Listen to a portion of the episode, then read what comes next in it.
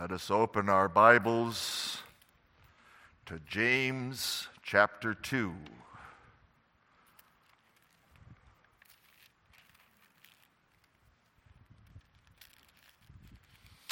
We're going to begin our reading at verse 14, because in verse 14, Paul starts a new thought. Earlier in the chapter, and it does continue even later in the chapter, there is, we may not hold some higher in the church and look down at others. But we have to look with love at all of the members. But now is a new thought, and really, verses 14 through 26 are really the crux or is the climax of this whole letter of James practical ways that we carry out our faith. What doth it profit, my brethren? And these verses 14 through 17 are my text. What doth it profit, my brethren, though a man say he hath faith and have not works? Can faith save him? If a brother or sister be naked and destitute of daily food, and one of you say unto them, Depart in peace, be ye warmed and filled, notwithstanding ye give them not those things that are needful to the body, what doth it profit? Even so, faith, if it hath not works, is dead, being alone.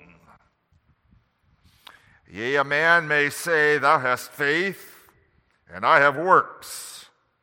Show me thy faith without thy works, and I will show thee my faith by my works. Thou believest that there is one God, thou doest well. The devils also believe and tremble. But wilt thou know, O vain man, that faith without works is dead? Wasn't that Abraham, our father, justified by works when he offered up Isaac, his son, upon the altar? Seest thou how faith wrought with his works, and by works was faith made perfect? And the scripture was fulfilled, which said, Abraham believed God, and it was imputed unto him for righteousness, and he was called the friend of God. You see then how that by works a man is justified and not by faith only. Likewise, also, was not Rahab the harlot justified by works when she received the messengers and had sent them out another way?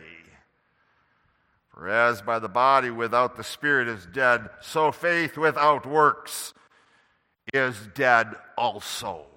May God bless the reading and the preaching of his word again this evening. Beloved in our Lord Jesus Christ, this pericope of Scripture has often raised eyebrows. For the question arises Does the Apostle James contradict the Apostle Paul? Paul teaches us that we are saved by faith without works. James says that faith without works is dead. We are saved by works. Beloved, that contradiction is imaginary. James is not speaking about works apart from faith, but he is speaking about a living and active faith that becomes evident in our lives. It becomes evident by our speech, it becomes evident by our lives, by our works, by our deeds. A faith that works. We are saved by that faith. So, justified by a faith that works, notice with me, it is justification through faith, through faith alone. Notice, second of all, then, a dead faith. And then, thirdly, a living faith that works. Justification is that act of God where he declares to the guilty sinner that he is free from his sin, he is free from his guilt, and he is worthy of eternal life. What a message that is! What an act of God. Because by nature, all of us are guilty, aren't we? We are dead in sin. We are worthy of the wrath of God. In Adam, we all died. And that's the way we are born, dead in sin, apart from regeneration. The natural mind, according to Romans 8, verse 7, is hatred against God and is not subject to the law of God, neither indeed can be. But by God's grace, we have been from eternity chosen by God and given to Jesus Christ and we are justified then by that blood of the Lord Jesus Christ that was shed on Calvary's cross. And the benefit of our justification then is that our original sin in Adam, as well as our actual sins that you and I do every day of the week, they are forgiven. God's sentence to us is not guilty. What an amazing thing. We who know by our own conscience that we sin against Him day and day and day again. In the way of sorrow for sin that's worked in us by God, confessing our sin, repenting of it, turning from it, God, by His Spirit, declares to us not guilty, innocent, as if we had never, never sinned. Because we are saved in Christ Jesus. And saved in Christ Jesus, we're no longer dead in sin, but we have been made alive in Christ Jesus. And sin no longer has lordship over our lives, no longer has power over our lives. We are righteous, adopted by God to be his sons and daughters, and then to live as his sons and daughters, obedient children, heirs of eternal life saved by Christ Jesus. You see, we are not only forgiven, that's only part of Christ's work. We are not only forgiven, but we are washed by the blood and spirit of Christ, also from the filth and the pollution or the power of sin. Our shackles are broken. Our captives are banished, set free, forgiven, declared righteous, adopted as sons and daughters, and we have the hope of eternal life. And we receive all those benefits by God's gift of faith. What is faith? Faith is a living bond by which we are united to Christ Jesus. Jesus Christ gives several different illustrations of that. Jesus says, I am the vine, ye are the branches. We are branches that are grafted into Christ Jesus. Now, there is a difference in that, that use of that illustration because the farmer would never take a dead stick, a dead branch, and try to graft it into a tree. It would remain dead. But God does take us who were dead in sin, and He graciously, by His Spirit, grafts us into Christ, and then the life of Christ flows into us. And that life of Christ is a active living life that produces fruit in our lives. Or Paul uses another illustration of the olive tree, doesn't he?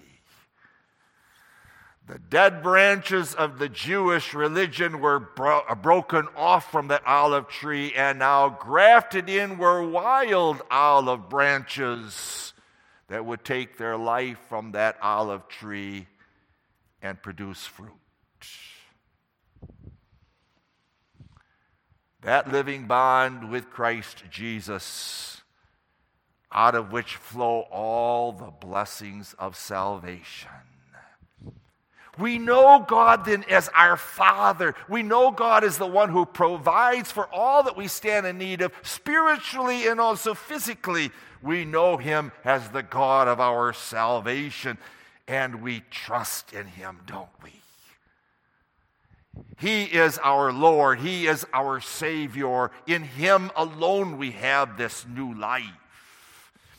And that living bond that whereby we're united to Christ Jesus is God's gift to us. Ephesians chapter 2 verse 8.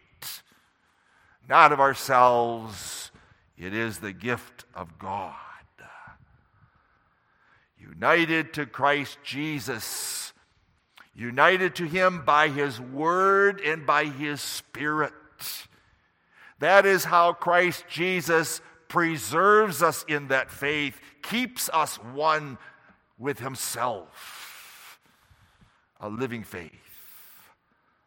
So that we know, we believe, and we trust in Him. Boys and girls, perhaps in Sunday school, you knew that song, Trust and Obey. For there's no other way to be happy in Jesus but to trust and obey. That, beloved, is the fruit of a lively, living faith. God works that in us. God strengthens that faith in us. We live out of Christ Jesus, so we trust Him, we look to Him, we live for Him, we serve Him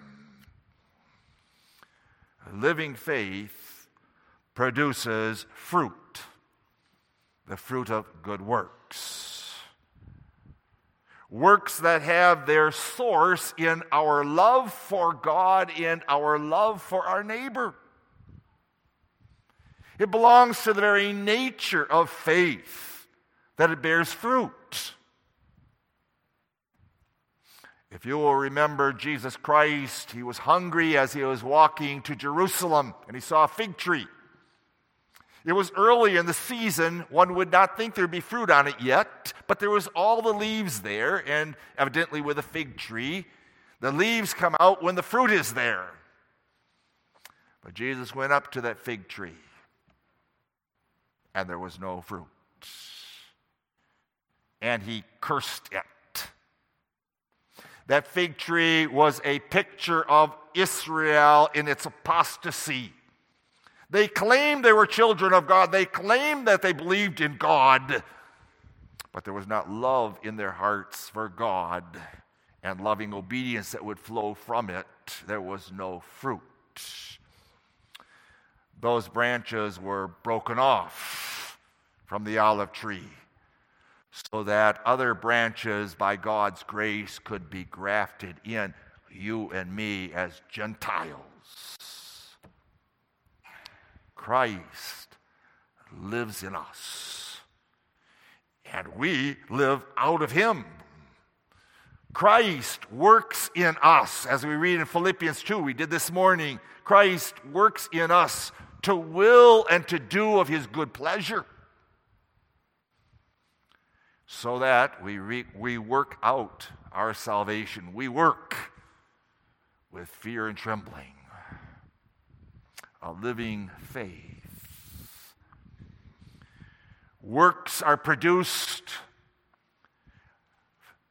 that come out of faith, are the product of faith, done for God's glory, the Catechism says done according to God's law. Obedience. Fruit bearing. All of grace. You and I have been created as new creatures in Christ Jesus. We are God's workmanship, aren't we? And we do good works that have been ordained for us so that we should walk in those good works. God's mighty work in us so that by a living faith in Christ Jesus, we're like a plant.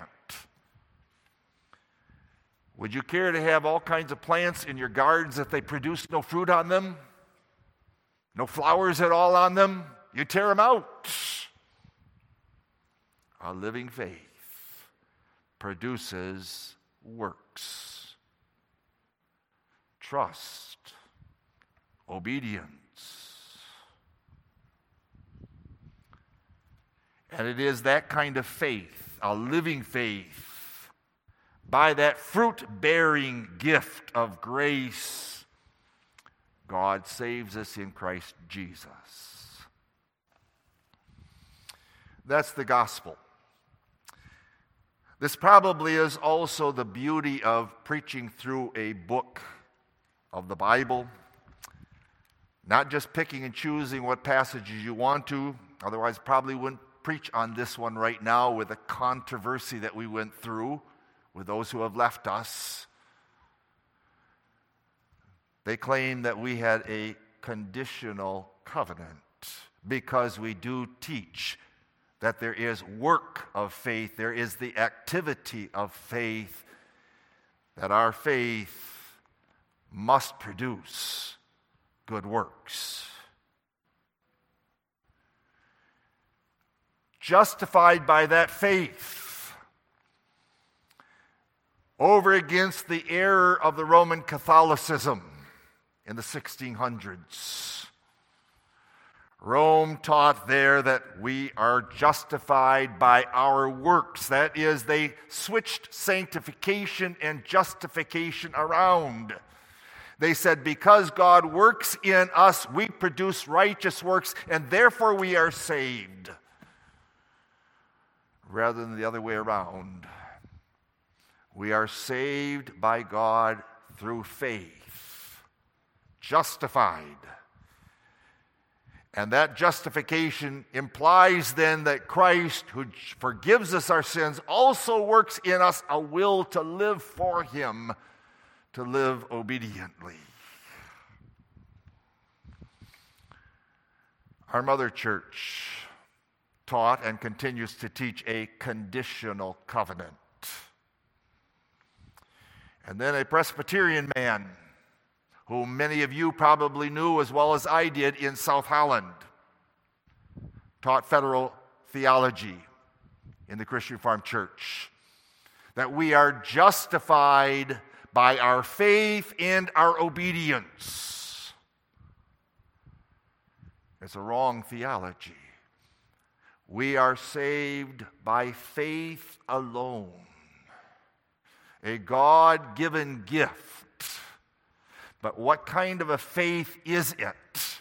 It's not a dead faith, but a living faith, a vibrant faith. Christ's life within us produces fruit, abundant fruit to God's glory.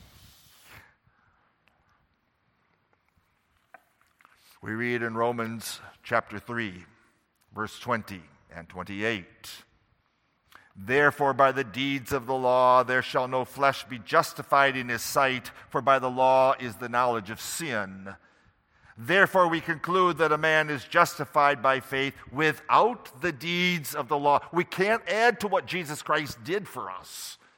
We're saved by Christ's work alone, but that faith is a fruitful faith. Galatians 2, verse 16, knowing that a man is not justified by the works of the law, but by the faith of Jesus Christ. Even we have believed in Jesus Christ that we might be justified by the faith of Christ and not by the works of the law, for by the works of the law shall no man be justified. You and I will not look at our works and say, okay, yes, I know for sure I'm saved because I'm going to look at those works. We look at the cross of Jesus Christ. And there we see he died in my place.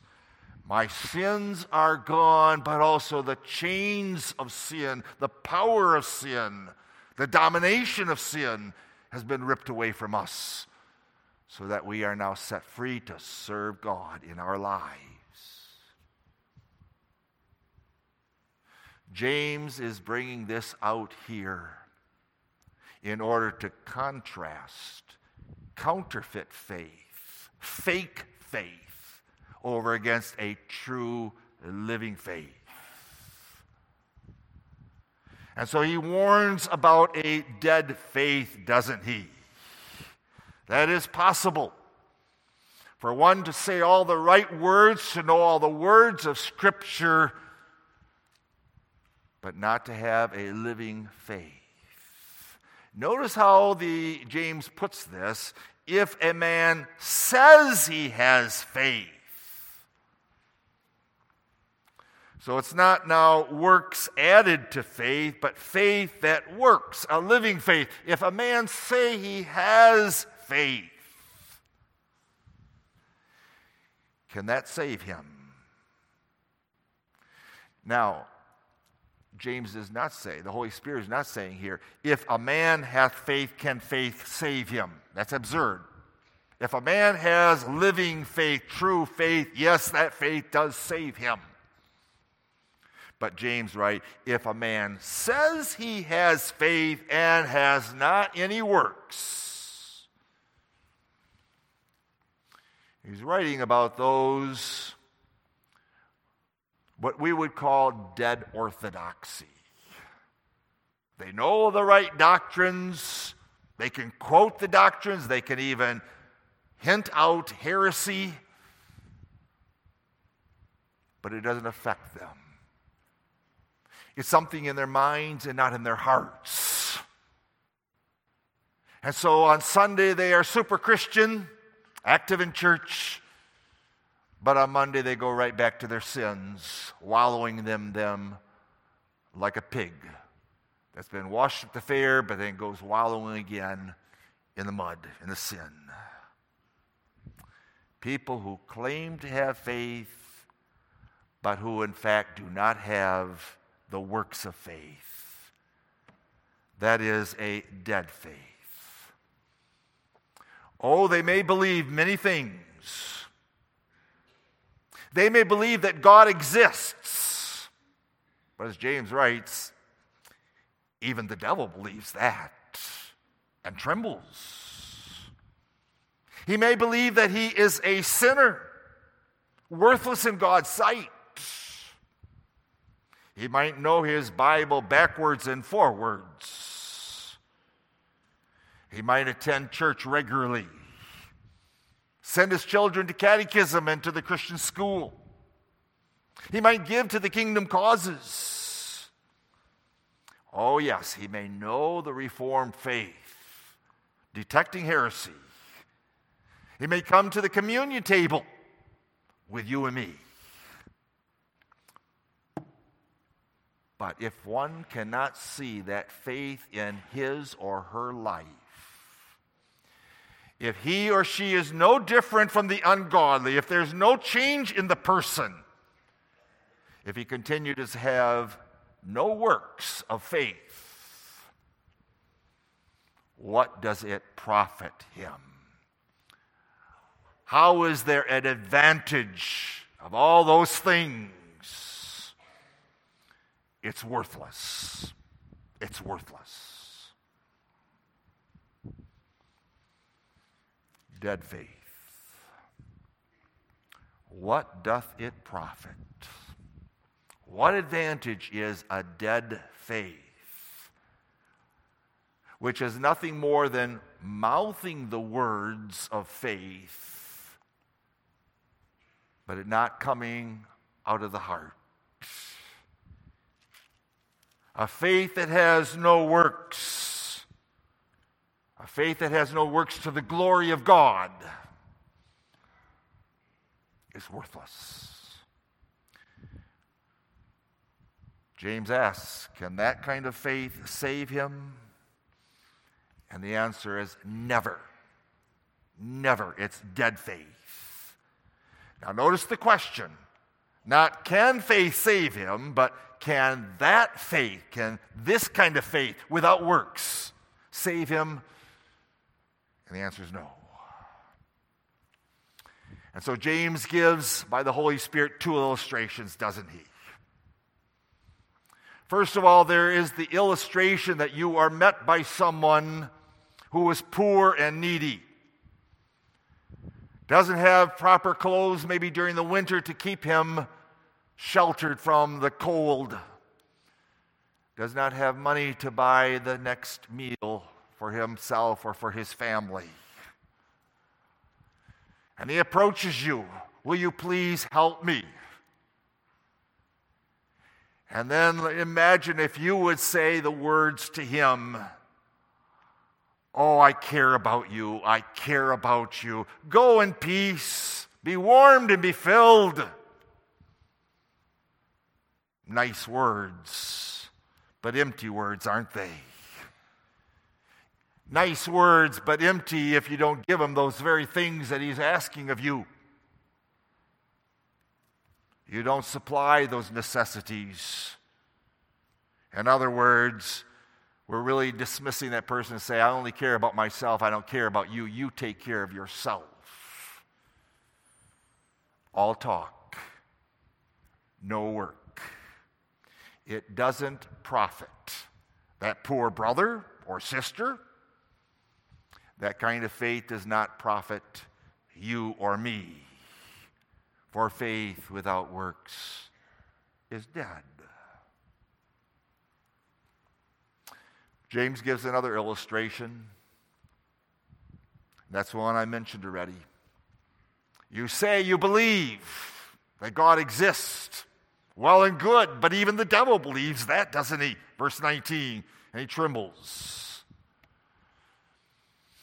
A person that professes to believe all the facts of the Bible, the birth, the death, the resurrection of Jesus Christ, and yet does not have a faith that shows itself in his life, is fooling himself, and maybe he fools others also, right? There are those hypocrites in the church. You can't hardly distinguish them from other believers. But each of us is called to look at our own hearts, aren't we? Do I have a living faith, or is it a dead faith that does no good? How will that kind of dead faith show itself in the church? The person makes a beautiful confession of faith. They say, I believe in God. I believe in Christ. I believe in salvation by grace alone. I believe in the forgiveness of sins. I come to church. I never miss a service. You might hear sermon after sermon after sermon, yet there's no radical change in one's life. Oh, they might say they are sorry for their sins, but then they don't leave those sins, but they continue to wallow in them. They are warned to seek the kingdom of God, to flee the world. But on Monday through Saturday, they live just like the world. They give themselves to that world. They sing the songs of the world. They take part in its sinful pleasures. How does a dead faith show itself? When a person has no time in their schedule to read the Word of God or to pray. It shows itself by the person that wants to satisfy their own flesh rather than denying themselves and bearing the cross of Jesus Christ. Dead faith shows itself when it's all talk It's just a mouthing of empty words. Jesus speaks about that, doesn't he, in Matthew chapter 25. There we read in verse 42 and 43 I was a hungered, and you gave me no meat. I was thirsty, and ye gave me no drink. I was a stranger, ye took me not in. I was naked, ye clothed me not. Sick and in prison, and ye visited me not. Do you see how that corresponds exactly to the illustration that James gives here about words to that poor, hungry person? Go, be filled, be satisfied, doing nothing for them. Jesus warns them. I was hungry. I was thirsty. Then they shall say, answered the Lord, saying, Lord, when did we see thee a hungered and a thirst, or a stranger, or a naked, or sick, or in prison, and did not minister unto thee? When, O Lord? Then shall he answer them, saying, Verily I say unto you, insomuch as ye did it not to one of the least of these, ye did it not to me. What does the Lord say about a dead faith? They will say, Lord, Lord. And he says to them, Depart from me, ye workers of iniquity. Ye have no part in me. I never knew you. Oh, may the Lord come and say to us instead, earlier in that passage, I was a hungered and ye gave me meat. I was thirsty and ye gave me drink. I was a stranger and ye took me in. Naked and ye clothed me. I was sick and ye visited me. I was in prison and ye came unto me. Then shall the righteous answer him, saying, Lord, when did we see thee a hungered or fed thee or thirsty and gave thee drink? Or when saw we the stranger took thee in, or naked, or clothed thee? Or when saw we thee sick, or in prison, and came unto thee? And the king shall answer and say unto them, Verily I say unto you, inasmuch as ye have done it unto one of the least of these my brethren, ye have done it unto me. one who does no works of love and of mercy and obedience does not have true faith. It is counterfeit faith, it is imitation faith, it is fake faith that does not save. That does not save. Notice with me in the third place, then, our third point a living faith that works. And that's what this passage of James is all about, and that is really the crux of all the practical, practical matters that James brings before the Christians in his day and still today. True faith makes itself evident in its fruit. then you know it's a good fig tree that you can pluck fruit off from. It's a saving faith, a living faith that works. What does that mean for us in our passage? It is faith that prays without wavering, doesn't doubt, but trusts. It's a faith that me, not merely hears the word, but does the word. It's a faith that bridles the tongue rather than lashing out at the neighbor even while blessing God.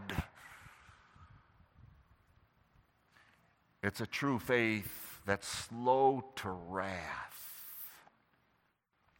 slow to speak, does the Word of God.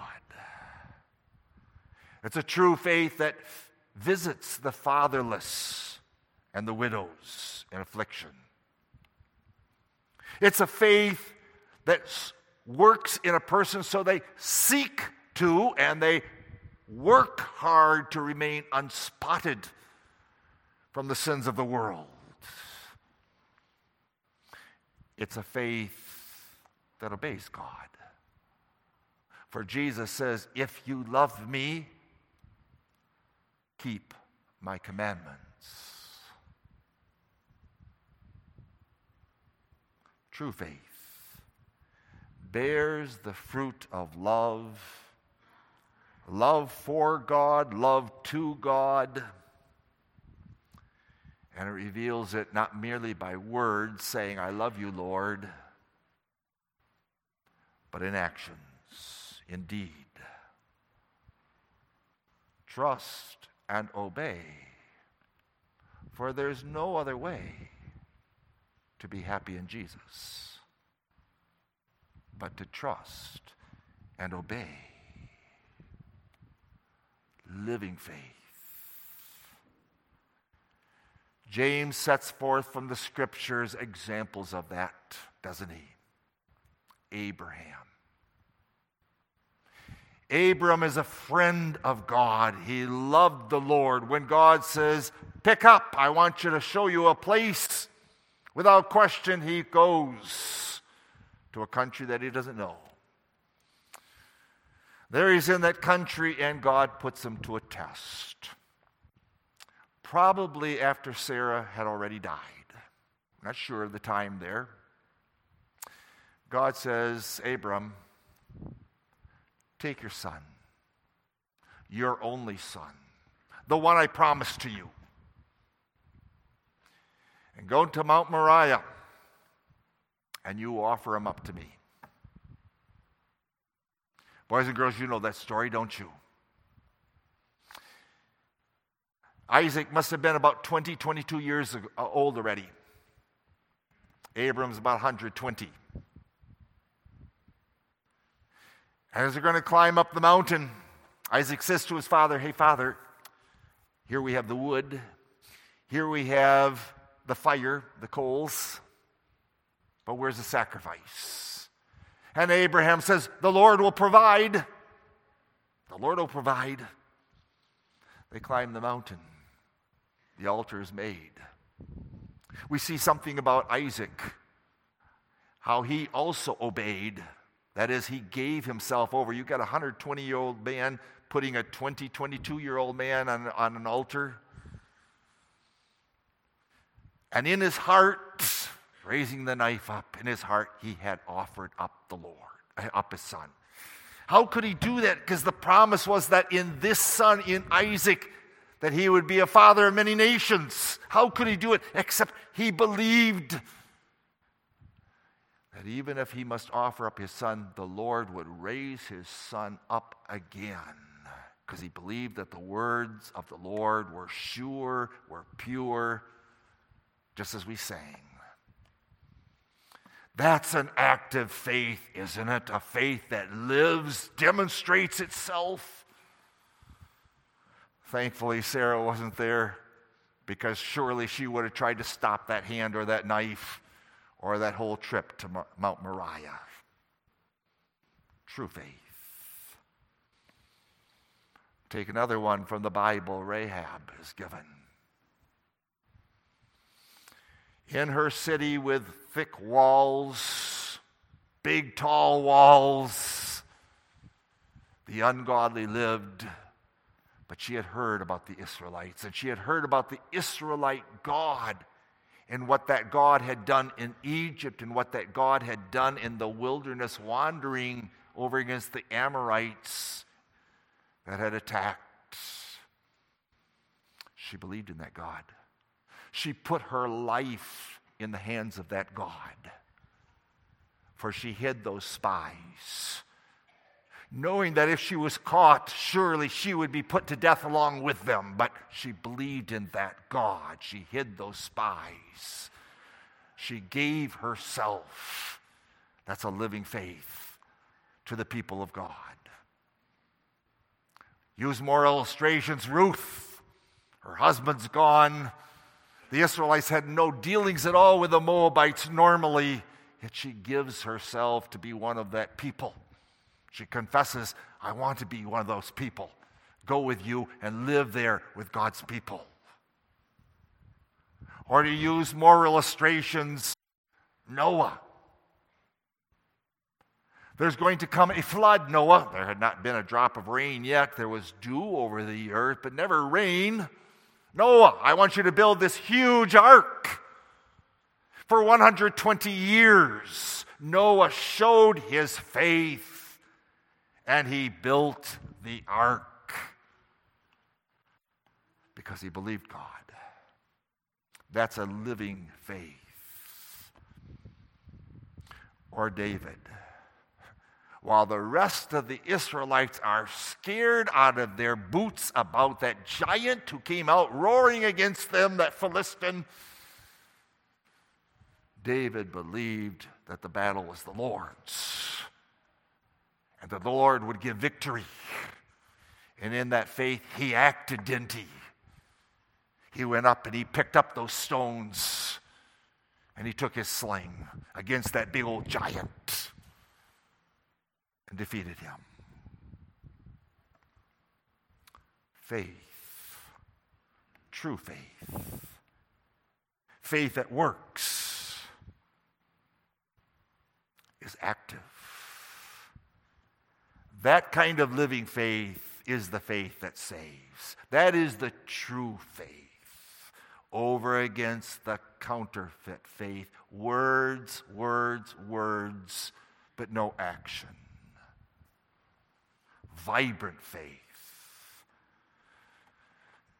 Knowing our sins, we confess those sins, we flee, we fight against those sins, and we rejoice in the great salvation that we trust, that we know that we have in Christ Jesus.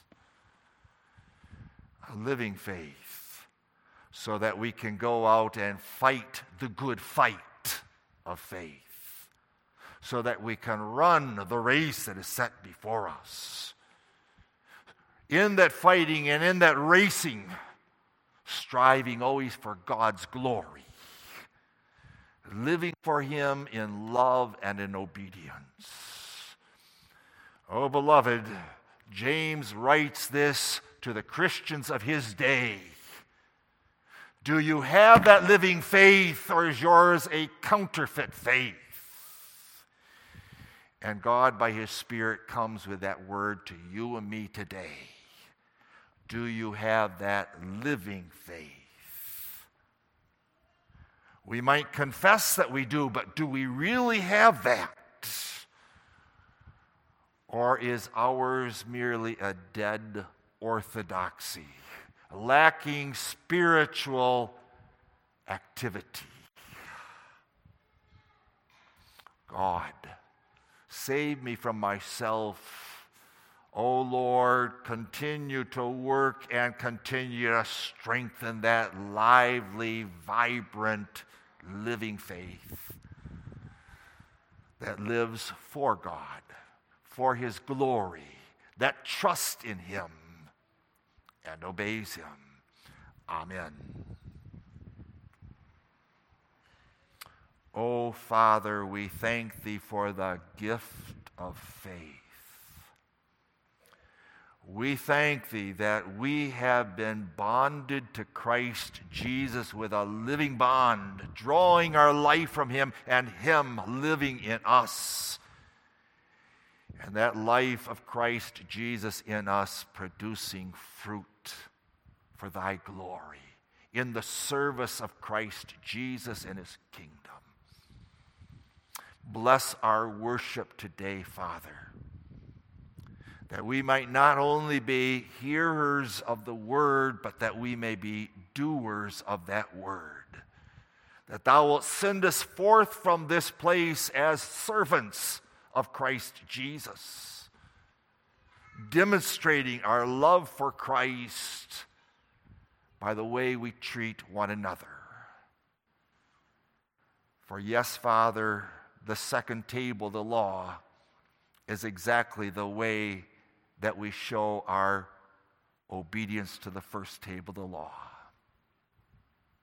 Hear us in Jesus' name. Amen.